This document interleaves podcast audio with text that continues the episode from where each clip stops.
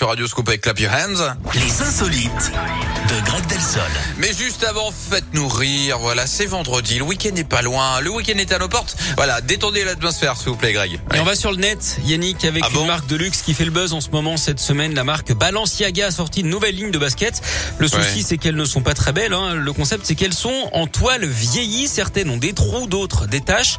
Plusieurs modèles sont proposés avec plusieurs niveaux d'usure. Et oui. L'autre souci, c'est évidemment le prix jusqu'à 1500 euros la paire. hein. Ça fait cher la créativité. La marque pourrait nous demander de quoi on se mêle. hein. Elle n'aurait pas tort. Si on les critique, ça va sans doute les soulier. En tout cas, on les rassure, le talon de leur créateur n'est pas remis en cause.